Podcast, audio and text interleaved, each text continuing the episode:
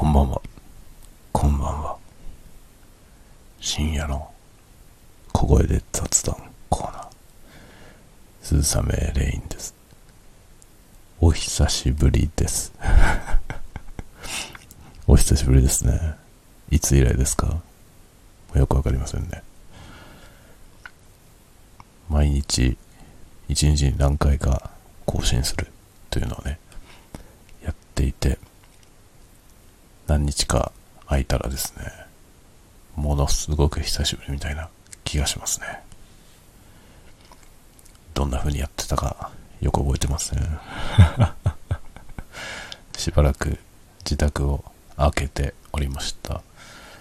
2日、5月2日の夕方から出発して、えー旭川に行ってまいりました。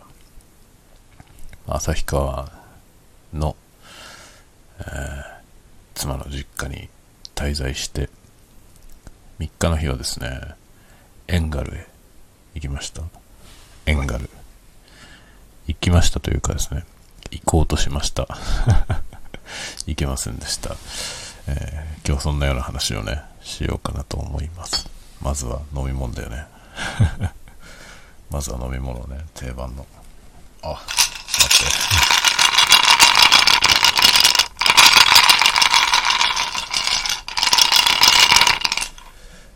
音でかい？ちょっと音がでかいような気がするね。まあいいや。6ジンです。6ジン。今日は6ジンを飲みます。これ何？サントリー。The Japanese Craft Gin と書いてありますね。クラフトジン。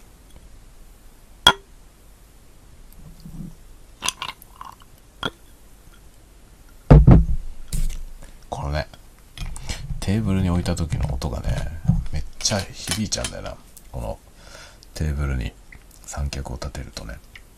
下になんか防振ゴムかなんか引いた方がいいかな。よいしょ。トニックウォーター。またゴンって言ってね。これがちょっとダメですね。これなかなかね、まだ最初に開けたやつまだ残ってるから、だんだん気が抜けてきた。最初のあの、蓋開けた時のプシューが次第に弱くなってきました。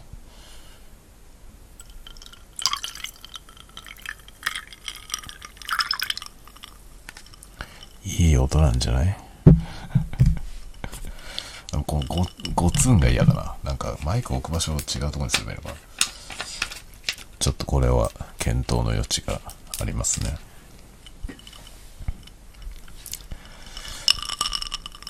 皆さんも何か飲んでますか？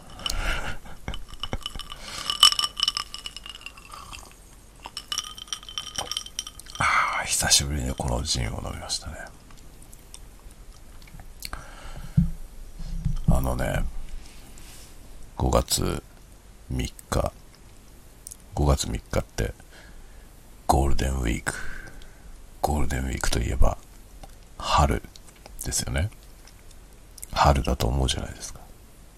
ゴールデンウィークにドライブをするから、ね、結構、それなりの距離をね、移動するだろうと思ったから、ゴールデンウィーク前にタイヤを交換したんですよ。冬タイヤから夏タイヤに乾燥しました。タイヤを変えた話はしたよね。確かね。なので、夏タイヤで出かけたわけですよ。そしたらですね、5月3日、5月3日にね、旭川を出発して、国道39号線をですね、えー北西ですかね。うん、違うな、北東か。あの、えーまあ上、上に向かってですね、上気味に進んだわけですよね。そしたら途中でなんとですね、雪が降ってました。いろいろ確認した方がいいですよね。5月3日ですよ。5月3日に雪が降っていました。何事かと思いました。しかもですね、こうね、あの、どこ？あそこ、愛別。愛別ってね、あの、旭川から、えー国道をですね、39号を、えー移動して、北上していってですね、途中のところから、あの自動車専用道路がね、まだね、あの高速道路が全部繋がってないんですよね。で、自動車専用道路が暫定的に無料とかいうことになってまして、まあ実質高速道路みたいな道路なんですが、えー片側一車線のですね、道路、ところどころ追い越し車線が用意されてはいますが、基本的に一車線の対面通行の自動車専用道路があるんですよ。で、それに乗っかりまして、北上するわけですね。愛別っていうところからね。愛別って、あの、キノコの産地ですね。だから北海道のスーパーで売ってる舞茸とかね、愛別産が多いんです。で、その愛別から自動車専用道路に乗りまして、北上すると。で、まあ、エンガルまで行こうと思ってたんですね。エンガルに、あの、チャチャワールドっていうね、木のおもちゃのミュージアムみたいなやつがあるんですよね。そこに行きたかったんですよ。それを見たかった。よし、チャチャワールドに行くぞっつって朝、出かけました。そしたらですね、あれどの辺だろう？もうね、ほどなく、その自動車専用道路に乗ってほどなくね、雪が、雪がちらつき始めて、車の外気温計が3度とかになって、やばくねって話に なってきてですね。で、やべえんじゃねやべえんじゃねって言いながらですね、まあ雪がパラパラ舞ってるぐらいな感じだったんですよ、最初ね。でも、あの、もちろん積もるほどではなくて、周りも全然雪景色ではなかったんですよね。で、まあ、いけ、いけるだろう、さすがに5月だし、って言ってですね、そのまま突き進んだんですね。そしたら、えーでかいトンネルが、かなり長いトンネルがありまして、ガーッとトンネルに入っていってですね、トンネルを走りますね。トンネルを抜けると、雪国だったわけですよ。どっかで聞いたことありますよね。ちょっとね、それでね、トンネルを抜けたらね、真っ白なんですよ。山肌も雪が残ってるんですよね。で、雪は、結構ハラハラとですね、待っているわけですよ。これやべんじゃねってなって。さすがにあの、道路はね、道路はもうさすがに雪じゃないんですよ。雪じゃないんですけど、でも、その道路の外側ね、あの、山肌の部分は結構雪が残って白いんですよ。結構な雪景色で、で、雪降ってるわけですよ。で、外気温1度で、これは無理じゃね？ってなったんですよね。そのまま突き進んだあと、あ挙句にね、どういうことになるかが、ちょっと想像ができない。で、しかも夏タイヤなので、無理なんですよ。その、完全に路面が凍結したりした場合、走れないわけですね。で、あの、高速道路というか、その自動車専用道路のね、あの、案内表示のところ、電光のね、案内表示のところに、路面凍結、冬タイヤ装備って書いてあるんですよ。確認しますよ。5月3日です。5月3日ですが、路面凍結、冬タイヤ装備って書いてあるんですよ。で、車の外気温計は1度なんですよ。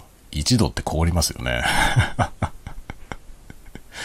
1度ですよ。もう外気温1度だったら路面凍結の恐れは本当にあるんですよね。ちょっとシャレになってないぞって話で。それでですね、奥白滝っていうところで、全然知らなかったんですけど、そんな地名は。奥白滝っていうところに、まあそのね、トンネルを抜けて雪国だったところからですね、まあ昼ですけど、昼の底が白いわけですよ。それを走りながらですね、もうやばいから次の出口で降りよう。降りて引き返そうと。と言ってですね、意外と出口が遠いんですよ。これでやべえやべえって言いながら、これどうしよう帰れなかったら。立ち往生するのが最悪ですよね、一番。どうしようって言いながらね。もう次は何が何でも降りるぞつって。で、次のところがそのね、奥白滝っていうとこだったんですよ。奥白滝の、しかもね、その出口のすぐくっついてるところに、白滝の道の駅があるんですよ。で、もうちょうどいいからそこに行こうっつって、一回そこに入れて、様子を見よう。ということで、その道の駅に入りまして、まあそこの道の駅はですね、めちゃくちゃ繁盛してました。多分ね、なんかおばちゃんたちがね、働いてましたけど、今日はえらい混むねって言ってたと思いますね、きっと。なんでこんなになったんだろう。ゴールデンウィークだからかな、みたいなね。きっとそんなこと言ってたと思いますけど、あの、路面凍結によりですね、夏タイヤの人たちがみんなそこで降りたっていう そういう棚ぼた的特需が発生しまして、めちゃくちゃ混んでました。で、我々はですね、そこにこう1時間いまして、まあ、そのね、何しろ、あの、まだね、僕らの行こうと思ってたところは、そこからさらに50キロ以上先なんですよ。50キロこのまま進んだら どうなるのか。もうね、それを試す勇気はなかったですね。こんなことなら冬タイヤのまま来ればよかったねって言ったぐらいの感じでした。で、さすがに立ち往生して帰れなくなったら最悪なんで、まあ諦めようということで、で、えー、急遽ですね、そこで、ちょっと早かったんですけど、もうここでご飯食べるかって言って、ご飯食べながらですね、さあどうしよう。ということでね、いろいろ調べたんですよ。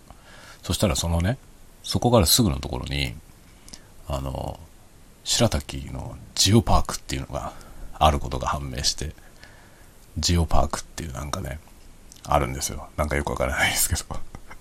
で、行ってみたらなんかそのジオパークっていうのはね、なんか全国のいろんなとこにあるみたいなんですけどね。その白滝のジオパークっていうのがあって、そこに行こうということで、行きました。で、行ったらね、結構面白くて、あの、なんかクラフト体験みたいなやらせてくれたんですよね。で、そのね、行ってみたら、その白滝っていうあたりはですね、あの、石器時代のね、黒曜石の山があって、その黒曜石ってね、石器を作るのにとてもいい石で、なんかね、石器時代に割とその石器の産地だったみたいなんですよね。全然知らなかったんです。全然知らなかったのと、あとね、その、合気道ゆかりの地って書いてあって、そのね、合気道の階層の人がですね、その、その白滝っていうところに、えー、開墾でね、入って、で、合気道の道場かなんかをやってたみたいなんですね。それも全然知らなかったんですよ。合気道のゆかりの地が北海道にあることも知らなかったんですよ。もう知らないことだらけで、黒曜石の産地っていうのもね、知らなかったし、なんか石器のね、その、なんていうの、遺跡、遺跡っていうかね、その石器がね、結構大量に出土したりして、で、それを研究した方もね、いらして、そういう人の紹介が載ってたりとかね、そういう、なんていうのかな、あの、町のね、資料をいろいろ展示している場所だったんですよ、そのジオパークっていうとこ。それで、そのね、石器を作る体験みたいなやつとかね、いろんなクラフトをやらせてくれるやつがあったんですよね。で、あのちょっと子供とね、まあ僕と妻と子供2人と4人で行ったんですけど、その4人でね、どれやるどれやるとかって言って、で、まあ僕と下の子が、えー、骨、骨細工というか、角、鹿の角を使ってペーパーナイフを作るみたいなやつをやらせてもらって、で、上の子はですね、黒曜石に、まあ、模様をつけて、ペンダントを作るみたいな、アクセサリー作りみたいなやつをやって、で、うちの奥さんはですね、マガタマ、滑石っていうね、滑る石って書く滑石っていうその石を使って、その石をね、ひたすら磨いて、マガタマを作るっていうね、そういうクラフトをやってですね、4人ともそのクラフトを楽しんでそれがね、結構90分ぐらいですかね。やらせてくれるんですよね。めっちゃくちゃ安いの。例えばその骨細工ね、骨細工いくらだったかな ?200 円とかじゃないかったか90分のクラフトコースなんですよ。もう本当にね、純粋に材料代だよね。材料だって200円でいいの？っていう感じよね。その、鹿の角なんですよ。で、それをね、ヤスリで削って。っていうね。まあ、実質そのクラフトとしてやることはひたすらヤスリで削るっていうヤスリがけなんですけど、まあ僕はそういうの好きなんで、ひたすらピッカピカに磨き、磨き上げて、めちゃめちゃツヤツヤになりました。すごい楽しかったです。思いのほか良かったんですよ。全くノーマークだったから、その白滝っていう地名自体も知らないし、だから順調にもし、そのね、チャチャワールドまで行けていたら、そんなジオパークなんてものがあることも知らないし、その辺が、その合気道ゆかりの地だってことも知らないし、黒曜石の話もね、石器の話も知らなければ、その鹿の角を削ってクラフトすることもなかったと。そう思ったらね、良かったですよね、とっても。で、また夏にね、チャチャワールドまで行こうと。リベンジしようと。そんな話をして帰ってきました。楽しかったですね。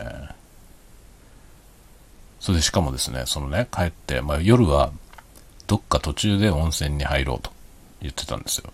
で、もともとはその、えー、なんだっけ、チャチャワールドのあるところまで行くとね、生田原っていうなんかところがあって、そこら辺が温泉街なので、まあ、その辺で温泉に入って帰ってこようかみたいな話をね、してたんですよ。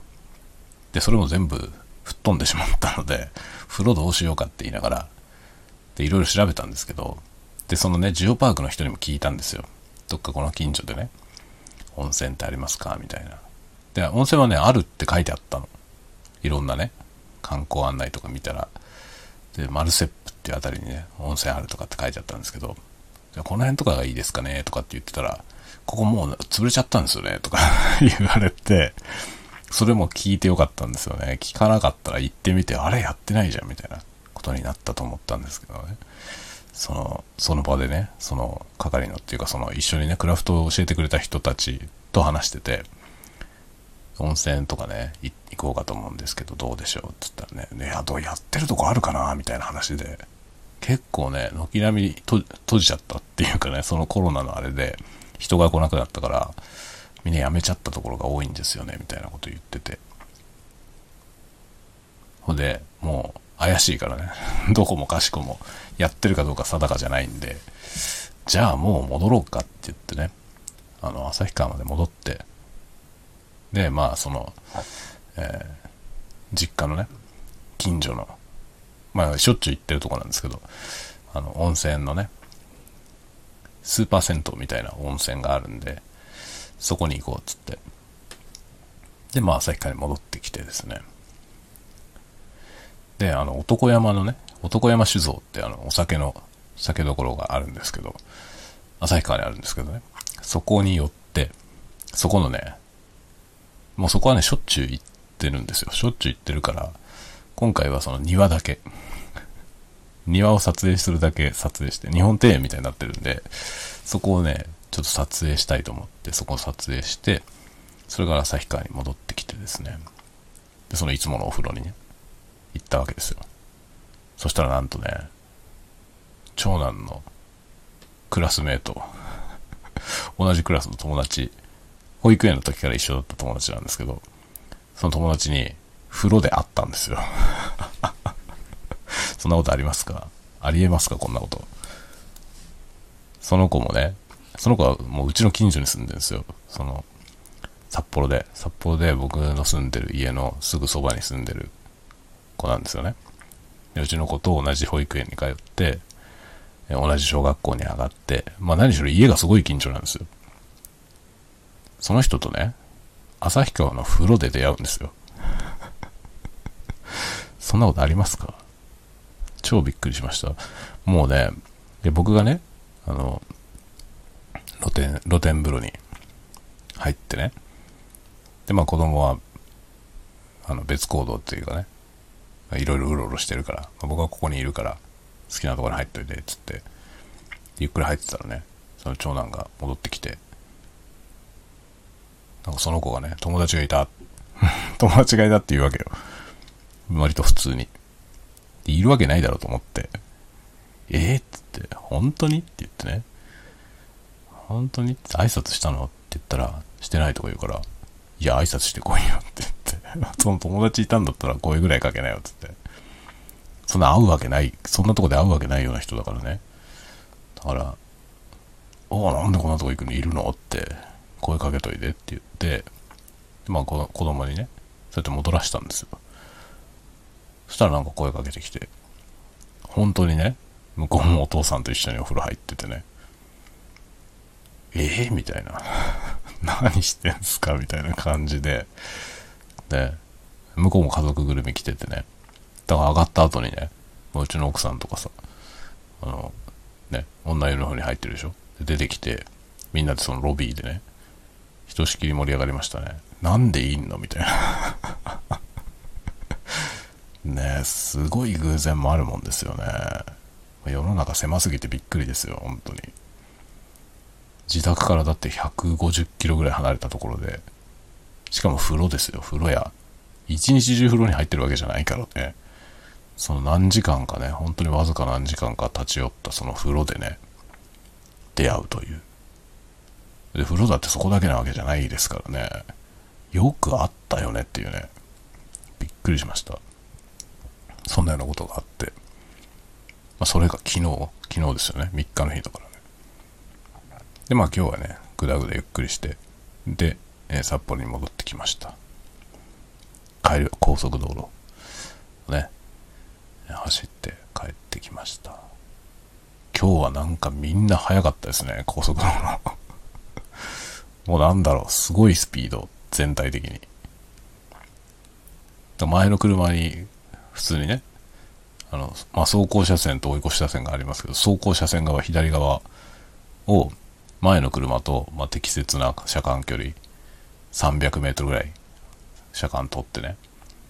で、あの、なんていうの、クルーズコントロールみたいな車のね、まあ、僕はホンダの車に乗ってるんで、ホンダセンシングってやつですけど、それを使って前の車についていくような感じで走ってね、すごい速さなんですよ ええと思って、これ巡航速度これなのみたいな感じの速さで、で、全然ね、それで前の車が遅いから追い越すみたいなことほぼないわけ。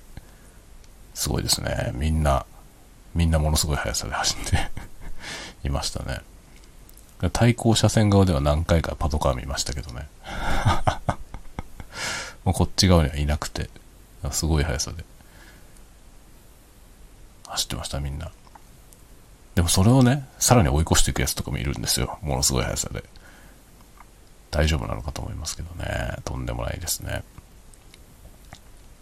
で、まあ順調に帰ってきて。ね。で、さっき、あの、まあ、子供たちを風呂に入れて寝かして、で、溜まった洗濯物を洗って、みたいな。まあ、全体的に片付けを終えて、で、撮ってきた映像をですね、映像と音をね、パソコンに取り込んで確認してですね、まあ、使えない。難しいね、フィールドレコーディングね。あのね、その男山酒造のね、日本庭園みたいなところ、あの、水車が回ってるんですよ。池で水車が回ってて、錦鯉が泳いでてね。で、ちょっとこう、なんていうの、アーチ型の橋がかかっててね、いい感じなんですよ。で、その、ジョボジョボ流れてるからね、水が。その水音音が取れるかなと思って、撮ったわけですよ。その、なんだろう、池のほとりのところにね、あの、小さい三脚を立てて撮影するわけですね。で、この VR マイクをね、そのカメラの上にあの、アクセサリー集のところにつけて、で、例によってね、えモニターヘッドホンを装備して。で、鏡込んでね、池のほとりに鏡込んで、池の水面をこうカメラで撮影しながらね、しゃがんでる、やる、やってるわけですよ、僕が。そうするとね、よその子供たちが声かけてくるんですよ。もうね、だから静かに撮れないわけね。僕はその水音を撮ってね、しばらく、まあなんだろう、10分ぐらいのね、映像を作ろうかなと思って、そこでしゃがみ込んでやってたんですよ。だけどね、10分静かな映像を撮るのは無理だね。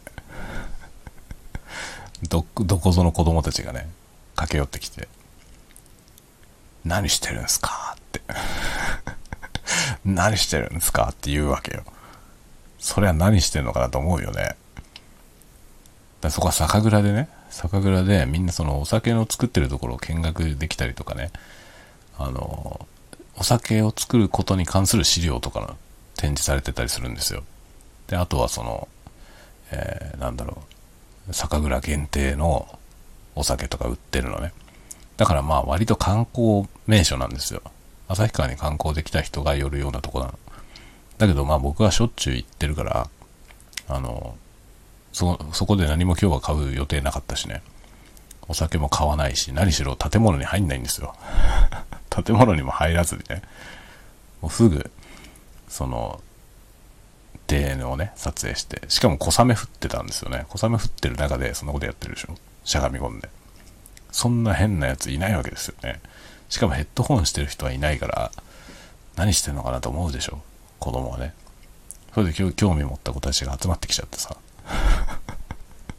何してるんですか？って言うからさ。いや、恋を取ってんだよ、つって。ええー、とか言って。あ、本当だ、恋いる？とか言ってさ。いやいや、お前気づかないのかよっていうね。恋いるだろ、どう見ても。で、撮れる？とかって言われてさ。それで、カメラのね、その液晶のとこに映ってるから、ほら撮れるよ、つって。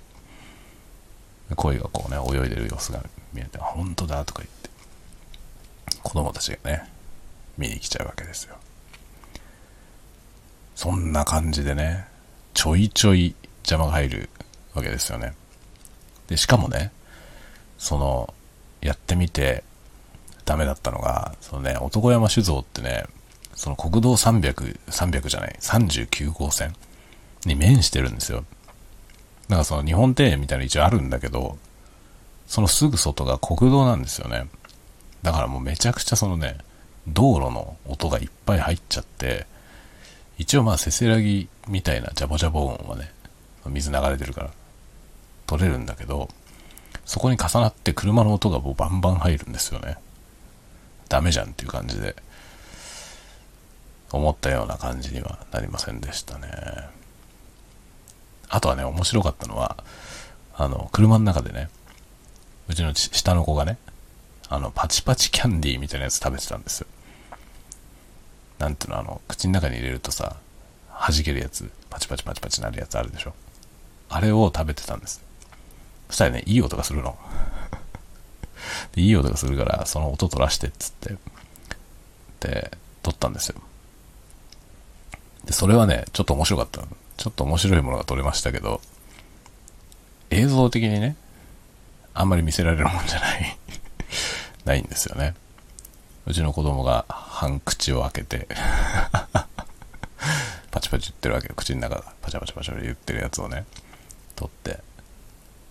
で、そしたらね、なんか結構うちの子、いろいろね、その、袋のね、袋に書いてある文字を読み上げたりしてくれて、何も頼んでないのに、袋見ながらね、なんだかんだってその書いてある文字を読み上げるんですよ。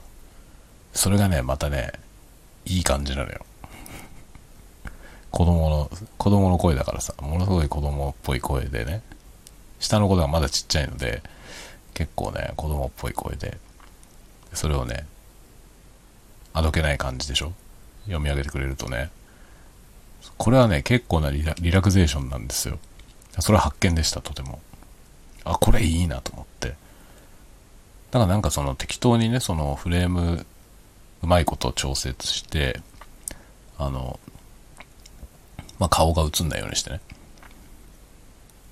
で、彼に その、なんか食って 食ってお菓子をね、食べてもらって、その咀嚼音を取りながら、で、その食べたものの、そのパッケージを読んでもらうっていうのは、いいなと思って。そういうコンテンツはちょっとありかもしれないなと思いました。今回撮ったやつはもう本当に、車の中だからね、車の走ってるロードノイズも入ってるし、ちょっとあれなんだけどね、そのそのままじゃ使えないんですけど、ちょっとアイデアのね、元にはなりましたね。これはちょっといいかもしれないと思いました。で、なんか子供の手でさ、そのパッケージね、持って、その指でなぞりながら喋るんですよ。それがね、とっても良かったんですよね。ASMR 的に あ、これは ASMR だなと思って。子供の。子供がそういうのね。これはいいなと思って、ちょっと今度ね、彼に協力してもらって、そういうの撮ってみようかなと思いましたね。だからパチパチキャンディーはね、やってる人いるんですよね。あの、ASMR で。咀嚼音動画でね、やってる人はいるんですけど、さすがに子供でやってる人はいないから ちょっと子供にやらして、ちょっと撮ったら面白いかなとは思いましたね。顔を見せないようにすればね、ちょっといいんじゃないと思って、考えようと思ったりしましたね。でも本当に今日、今回もね、その3日ぐらい出かけて、いっぱい撮ってきたんですけど、使える映像がないわけよ。本当に使える映像がないのよね。今回も GoPro とね、カメラは GoPro と、あの、富士フィルムのね、X20、XT20 の2台で行きましたけど、まあ、XT20 はね、もうダメですね。あの、三脚、ちっちゃい三脚につけて、まあ、一脚みたいな形で手に持って撮影したんですけど、手ブレ補正がついてないので、あのカメラ。全くダメです。全くダメですね。で、やっぱりね、そこが強化されてる新しいカメラに早く買い替えたいなと思いました。家で使う分にはね、あの、三脚で固定で撮ってるから問題ないんですけど、ひとたび外に持ち出したらね、あれはちょっと無理ですね。ジンバルがないと、ジンバルがないと無理なんで、最近出てるやつはね、あの、カメラ側にも、レンズ側にもね、手ブレ補正がついてるってやつあるんで、まあ、そういうやつを使えば、幾分いいのかなと。まあ、レンズ側に手ブレ補正がついてるやつのレンズを使えば、今のカメラでもね、もうちょっと幾分いいんだろうと思いますけど、まあ全然ダメなんだよね。しかもね、その、カメラの液晶で見てる感じだとわかんないんですよね。小さすぎて。その手ぶれがどれ、どの程度なのか。で、自分でそのね、モニター見ながら撮影してる分には、このぐらいは許容範囲かなと思って撮ったんですけど、結局それをね、帰ってきて大きい画面に映したら もうね、これ全然ダメだなっていう感じなんですよ。見てて酔っちゃうんですよね。これじゃ使えないなということで。GoPro の方がいいですね、その点はね。GoPro は明るささえあれば、ちゃんと手ブレ補正されるんで、いい感じではありましたね。今回ので、ちょっとね、GoPro で撮った映像で、その池のやつはね、うん、テストケースとしてね、例えばショート動画とかで出すなら、ありかもしれないですね。アスペクト比を縦長にすれば、ショートに出せるので、まあ、それはショート1分にしてね、ショートに出そうかなっていうのはちょっと考えたりしています。でもそのぐらいだよ、本当に。丸3日分ぐらいで丸3日間ぐらいの撮影で使える映像が本当に1分ぐらいしかない。何をやってんでしょうね、一体。本当にね、難しいよ。ダメだなって ダメだなって実感しました。やってみなきゃわかんないこといっぱいありますね。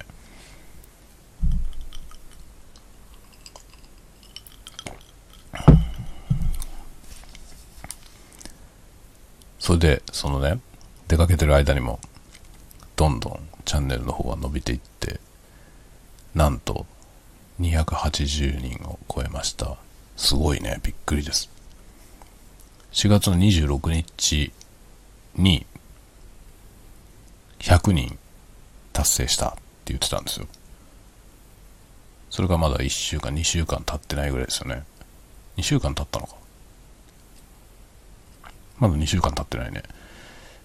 それで、もう280。すごい。すごいですね。100人超えたら早いって話はどっかで聞いたことあったんですけど、早いですね、本当に。で、しかもね、嬉しいのが、あの、かなり最初の方で作った1分の ASMR。1ミニッツ。1ミニッツ ASMR。1分間で21トリガーかな？っていうやつを作ってたんですよね。で、あれ当初、あの、あれを作った時ね、これは結構再生されんじゃないかなと思って作ったのよ。1分だし。1分しかないって分かってると、割とね、ダメ元で見てくれたりするんですよね。どうせ、ね、あの、良くても良くなくても1分しかないからさ、まあ、ちらっと見てみるかなみたいな感じで、見てもらえるだろうなと思って作ったんですよね。で、それなりに自分では、そう悪くない。今思うとね、音はベストじゃないんですよ。音はベストじゃなくて、もっとよく撮れただろうと思うんですけど、まああの時はね、あれを作った時は、結構その時の自分のベストを尽くしたかなと思ってたんですよね。ところがあれ全然再生されなかったんですよ。全然再生されなくて、あれ？と思ったんですよね。あれ、一時期ね、そのチャンネル登録してない人向けの、あの、登録してない人が僕のチャンネルにアクセスした時に、あの、自動的に再生される動画としてあれを登録してたんですよね。1分のやつ。なのに、全然再生されなかったんですよ。あれ。ほんで、あ、何がダメなんだろうなと思ってね。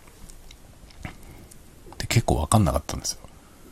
1分の ASMR って結構人気があって、あの、1ミニッツ ASMR はね、いろんな人が出してるんですよね。で、結構そのいろんな人のチャンネルでね、その人のチャンネルで一番回ってるのがそれだったりするぐらいに、1分 ASMR は人気があるんですよね。で、結構ね、そんなにクオリティとしても似たようなことしてる人と比べた時に劣ってないような気がしたし、あの、アイデアとしてもね、みんなのやってないようなものも入れて、ちょっと珍しい、珍しさも出しつつね、みたいな感じにしたつもりなのよ。ところが全然再生されなくて、ああ、ダメかと思ってね、これで、これいけないのかって思ってたのよ。そしたら、それが、一昨日ぐらい、昨日か一昨日ぐらいから大爆発 していて、今僕のチャンネルで最も回されてるやつですね。あれが一番再生回数が多いですね。もう1万、1万5千回ぐらい回ってんじゃないかな。すごい驚きました。一気に伸びた感じですね。で結構評判が良くて、あの、肯定的なコメントをくださってる方が大勢いらして、いや、嬉しいなと思います。ただあれね、あの動画は、あれなんですよ。あの、ノイズリダクションをね、音声にかけてるんですよね。それが失敗でした。ノイズリダクションかけなければよかったなと思っています、今では。ここ最近のやつはノイズリダクションかけてないんですよね。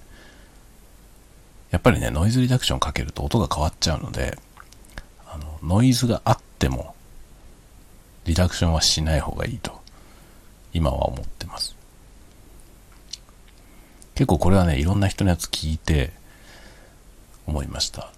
自分がどっちが好きかって言われるとノイズリノイズが残ってたとしてもノイズリダクションかかってない方がいいと思ったのでリダクションしないことにしたんですよね。でもそれはだいぶ最近のことで最初の方のやつはね結構リダクションかけてるんですね。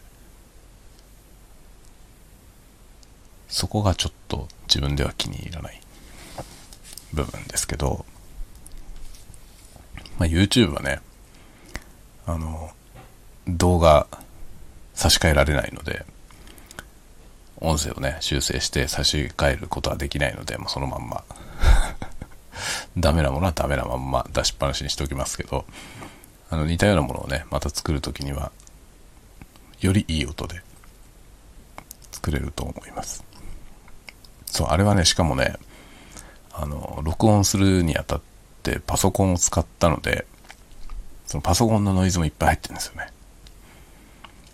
でそれを消そうとしてリダクションかけたから結構音が変わっちゃってて自分ではねあの音は今納得いってないんですけどでも結構評判は良かったです。今回。ありがたいですね。だからあれは本当にそう間違ってなかった。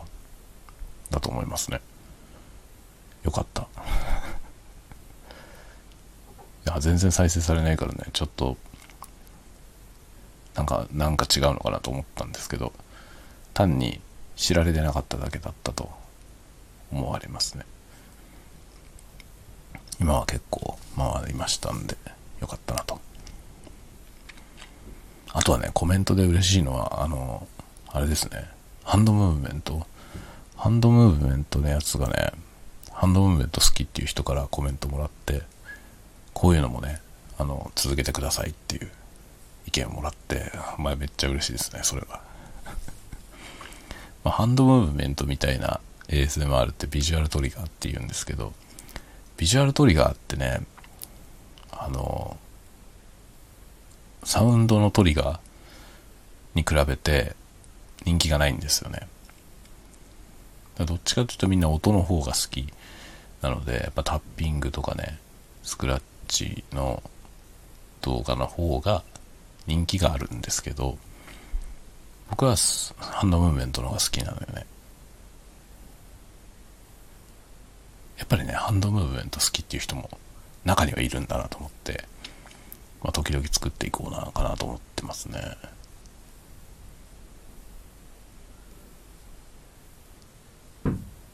YouTube ね見てて好きなものがあったらコメント書くといいですよ。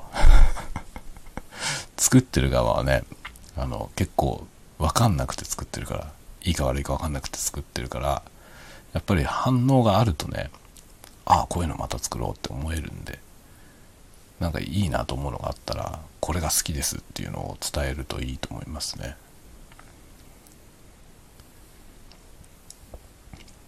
そうするとそれみたいなやつをまた作ってくれると思いますね。結局ね何がそのどういうふうに受けてるかっていうのはコメントかまたはその再生回数で見るしかないんですよね。だから再生回数が多いやつはねあ人気があるのかなと思うじゃない。だそういう感じのものをまた作ろうって思うんだけどあんまり再生されないやつってあのどうなんだろうな。その評判が悪いのか単に見られてないのかよくわかんないわけですよね。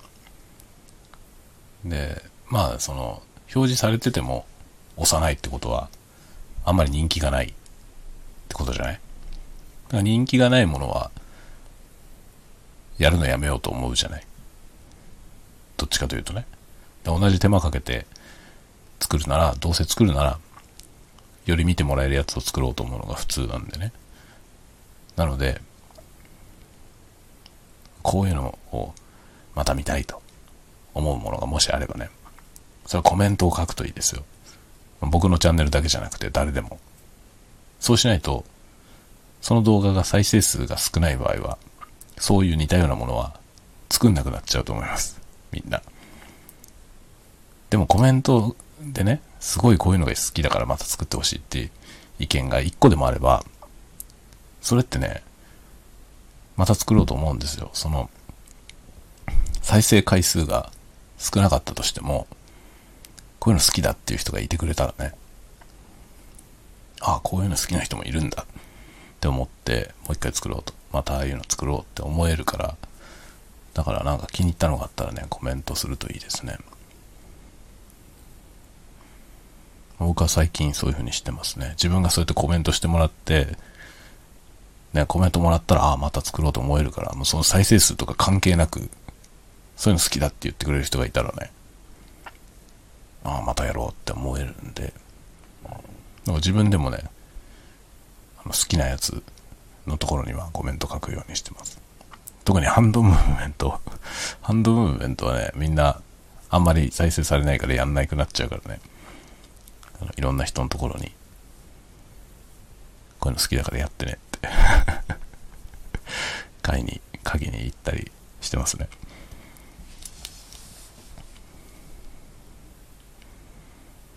いいんじゃない？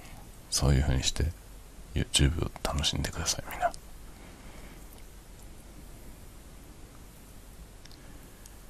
まあ結構海外の人がコメントをくれるので嬉しいですね。しかしねこの後どうしようと思って。この次何を出そうかなっていうとこなんですよ。今ね困ってんのよ。いろいろねそのパブリック ASMR みたいな外でやるやつを出そうと思ってたんだけどいろんなとこでいろんなもの取ってくるんだけど、出せるようなものが作れないんですよ。ダメだなと思って。で、まあ、今ね、温めてるネタはいくつかあるんですけど、どれもね、動画にするほど固まってないのよね。困ったなと思って次の動画出せねえなと思って今困ってるんですよ。でもさすがになんか出さないとそろそろもう1週間ぐらい空いてるからね。今考え中です。まあでもオーソドックスなものしか今のところね、ちょっと作れそうにないんだよな。どうしようかなと思ってるんだよね。まあいろいろ考え中です。明日は動画を作ると思う。明日ね、ちょっと時間が取れそうなんで動画作ろうかなと思ってるのと、あとは、あさっては仕事だよね、普通に。その後土日は、あれなんですよ、あの、僕ね、会社の部下のね、部下っていうか、まあ、部下、後輩。部下っていう感じじゃないね。その後輩のね、あの、結婚式なんですよ。で、結婚式に呼ばれていて、なんかね、喋ってくれって言われてるんだよね。喋ってくれって言われてるからなんか喋ってこようと思うんですよ。何喋るか全然決めてないんですけどね。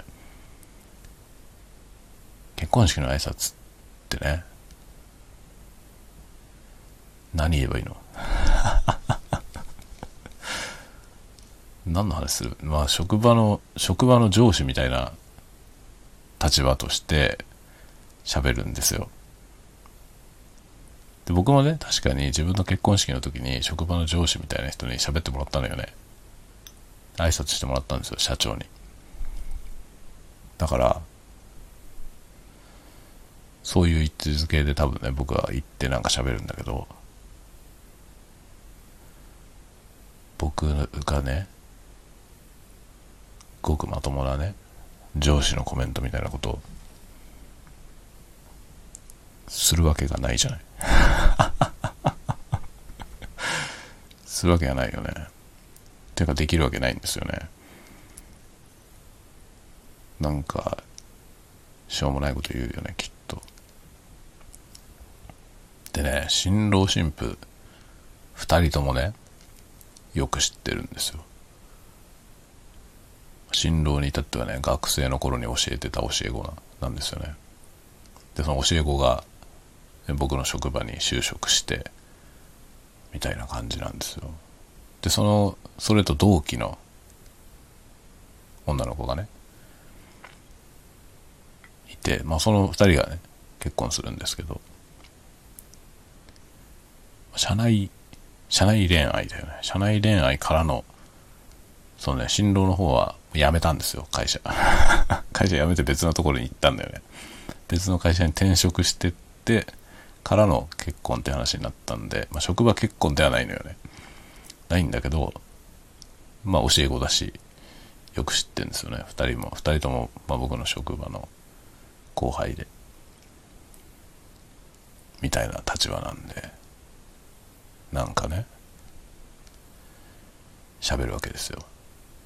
で、まあクリエイティブの業界だからさ、あの、なんかね、それぞれ2人ともね、あの、親から見ると、どういう仕事なのかよくわからないという、得体の知れない感じがしてるから、親がね、親御さんがそういうふうに思ってるので、なんか、そのね、ちゃんと仕事してるっていうことをね、安心させたいんだって、親を。親を安心させたいから、あのね、ちゃんと仕事してるって感じで言ってもらえるといいな、みたいなこと言われたのよ。大丈夫かな？親御さんを安心させなきゃいけないのに、職場の上司って言って僕が出てきて大丈夫ですかね？かえって心配になっちゃう可能性ありますよね。あんな変なのが上司なのっつって。ねえ、困ったことになってますよね。5分ぐらいでって言われてんだよね。5分ぐらいってめちゃくちゃ短くない？?5 分じゃ何も喋れないよね。何喋ればいいの？本日はお日柄もよくっつって。お日柄もよくって言うじゃない。お日柄が良いかどうかっていうのは、何をもって、あれすんの？暦？あるじゃない？暦のいろいろ。それよく知らないんだよね、僕。だから、本日のお日柄が良いかどうかは、よくわかんないんですよ。どうすればいいですか？本日はお日柄がいいかどうかよく分かりませんが、お元気ですかみたいな。そんなんでいいわけないよね。大丈夫かな？さすがにノープランで行くと多分5分で終わんないので、5分ぐらいに収まるような何かをね、プランニングしていかないといけないだろうなと思ってんだよ。5分。5分ってあっという間だよね。プレゼンとかもさ、5分プレゼン、ライトニングトークでしょ？あるじゃない。5分じゃ収まんないんだよね、いつも。5分、何喋ろうかな。ちゃんと仕事してるっていうことがわかるようなこと言ってほしいって言ってたからね。まあ、そういうことを喋ろう。まあ、2人ともね、仕事できるんですよ。とても頼りにしてる、2人の、まあ、頼りにしてるけど、1人は辞めたんだけどさ。頼りにしてたのに辞めやがったって話をすればいいかな。辞めやがりましたんでっ、つって。そういう話と、ね。その新郎新婦、新婦の方はね、僕はとっても信頼してる人なんで、まあ僕はチャランポランだからさ、そのしっかりした人がね、会社にいてくれないと困るんですよ。それで一番頼りにしてるんですよね。で僕にダメ出しする人っていうことで役割を与えてですね。まあ立場はね、僕の方がはるかに上の方の立場だから、どうしてもね、こう、なんていうの、上の人に対してこうあんまりね、まずいところを指摘するのってしづらいじゃない。だからその役割をね、もうその人にね、託したの。君は僕に文句言う役ね、っつって。だからなんかその、僕に対してなんか文句がある場合は、その、それを言う役。別に誰が言ったっていいんだけどさ。誰が言ったっていいって言ってても、やっぱ言いにくいじゃない？みんな。上司に文句言いにくいでしょみんなもね。なので、そのね、代表として一人ね、もう僕に文句言う役を一人、もう命名してですね、まあ、もちろん全員誰が文句言ったっていいんだけど、言いづらい人はみんなその子に言っておけば、その子は僕に言うと。っていう役割にしたのよ。で頼んであるんです。で僕に対して文句を言う役だから。でその人の言うがなんか僕に文句を言ってきたら僕は真摯に聞くという約束をしてですね。僕に文句言う役を託した人なんだよね。だからすごい頼りにしてるんです、まあ、そういう人なんで、まあ、そういう話をしようと思って。すごい頼りにしてますよっていう話をね。親御さんはねなんか心配してるみたいね。よくわかんない。海のものとも山のものともわかんない仕事に就いちゃってって思ってるみたいなんで。そんなことないよっつってね。ちゃんと仕事してるしとても仕事できるしね。大丈夫よっていうね。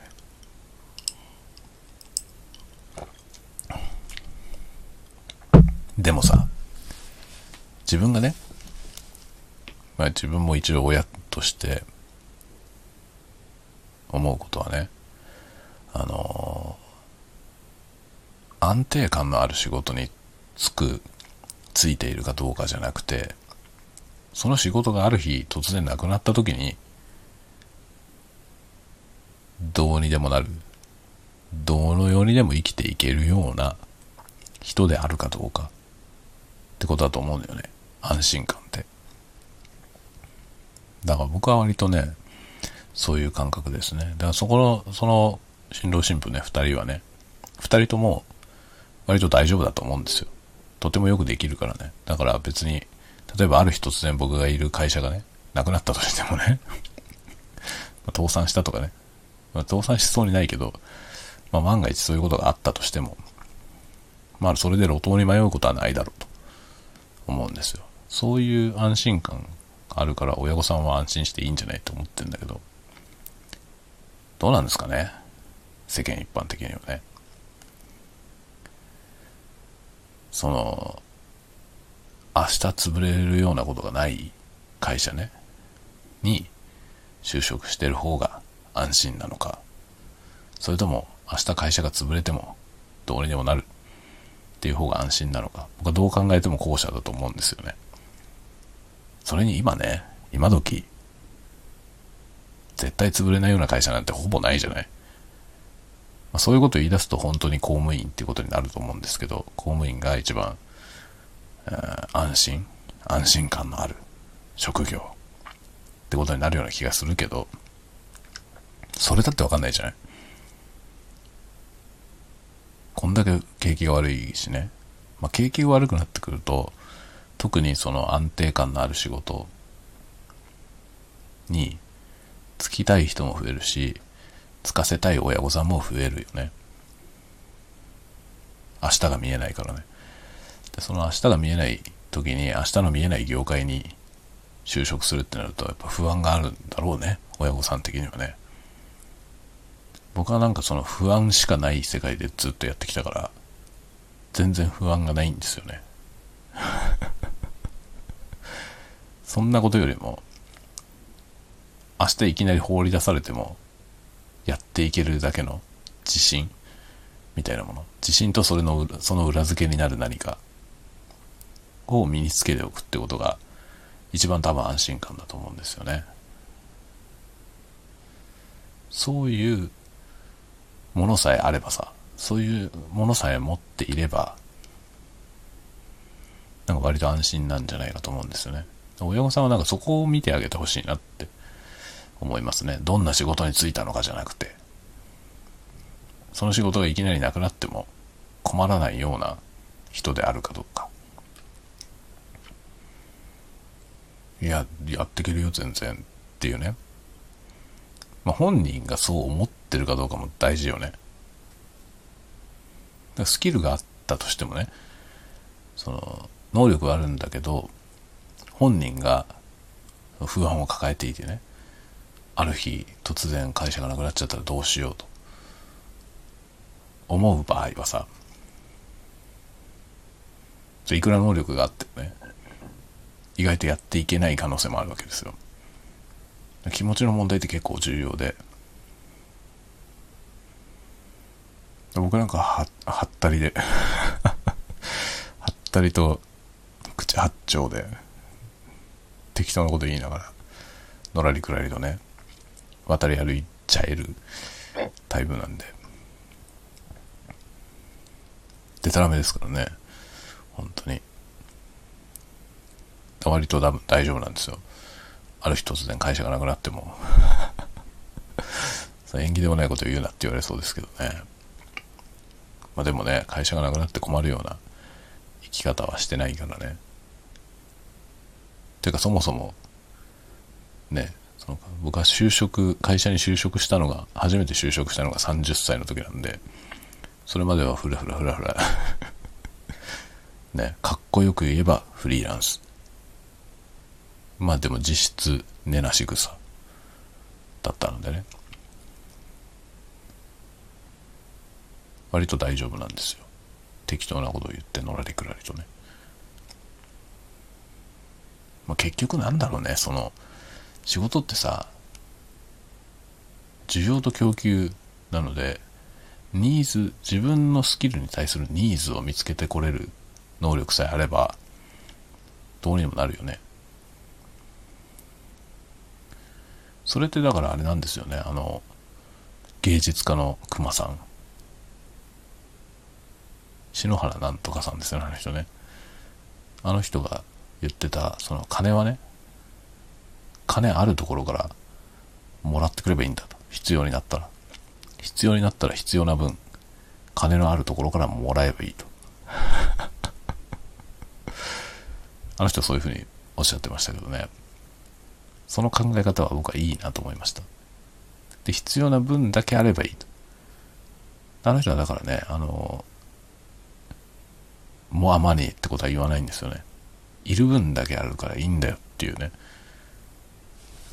いる分だけあるっていうね、その、金はいる分だけあるんだよっていうね、あの熊さんのセリフ 大好きですね、僕。ああいうような人はさ、安心なわけですよ。極めて怪しいよ。極めて怪しいけどね、あの人の職業なんか。だけど、不安はないよね。あの人結局、何とでもやっていけそうな感じがするんですよね。だから僕はああいう人にすごくね、影響を受けてるんで、ああいう感じの人生、いいなと思ってます。まあ今さすがにね、さすがに家族がいるから、そこまで寝なし草ってわけにいかないんですけど、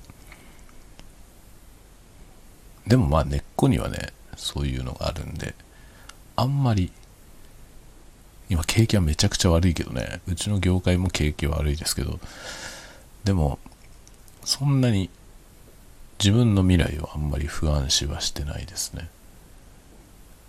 自分の未来をあんまり不安視しないでいられるっていうことは、安心感があるよね。僕自分も自分の子供たちにそういう風に生きてほしいなとは思ってますね。なんかに依存しないってことでね、要は。会社に就職してそこにいれば安心みたいなそういう発想にならないでほしいとは思いますね。そんなものいつ何時どうなるかわかんないからね。大企業に勤めていれば安心なのかっていうとね、そんなこともないじゃない。人生が長すぎるからね。人生長すぎるんで、どんなにでかい企業に勤めていたとしても、50年後どうなるかわかんないんですよ。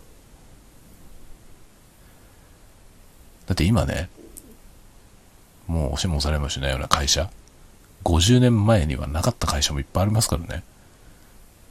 その会社が50年後どうなるかなんて誰にもわかんないんですよ。50年実績がないから。っ